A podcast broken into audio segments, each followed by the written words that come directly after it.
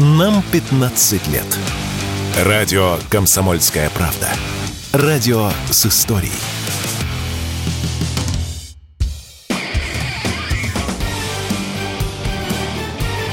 Говорит полковник.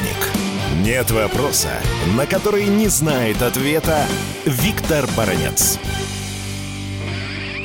Прелюбопытнейшая тенденция обнаруживается в нашей военной промышленности, в конструкторской научной мысли за время специальной военной операции. Для наших читателей, радиослушателей уже совершенно очевидно, что наша оборонка там где в 10 раз, где в 7 раз увеличила количество боеприпасов, оружия и боевой техники. Это одна сторона. Другая сторона заключается в том, что даже, казалось бы, старенькие, еще советские типы боевой техники вдруг оказались подвержены очень умной модернизации и теперь находится среди лучших образцов, которые даже превосходят западные. Это вторая тенденция. Мы очень и очень многие боевые виды техники, пожалуй, недооценивали, а сейчас, когда, как говорится, специальная операция потребовала, вдруг мы это все модернизировали, научная мысль, вот такое развитие получили, и оказалось, да мы имеем первоклассную технику. Но и последнее, что я вам хочу сказать, я хочу вам сказать, сказать о том, что за время специальной военной операции появился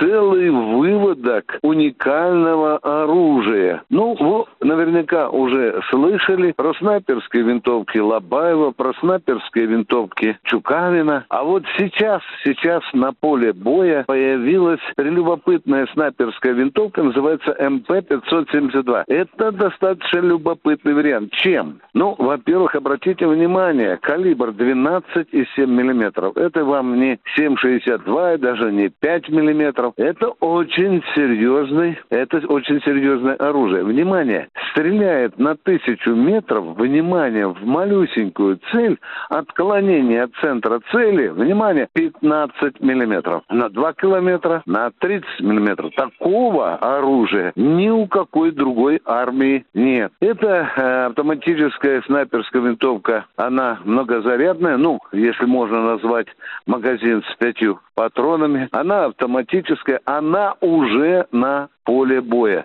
Такие винтовки нам очень и очень пригодятся на поле боя.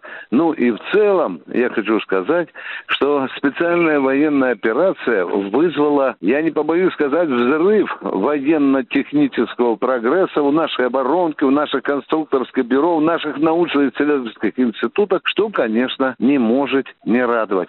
Чем больше будет отличного оружия в российской армии, тем, безусловно, нашей армии легче будет добывать победу, о которой мы мечтаем. Виктор Баранец, радио «Комсомольская правда», Москва.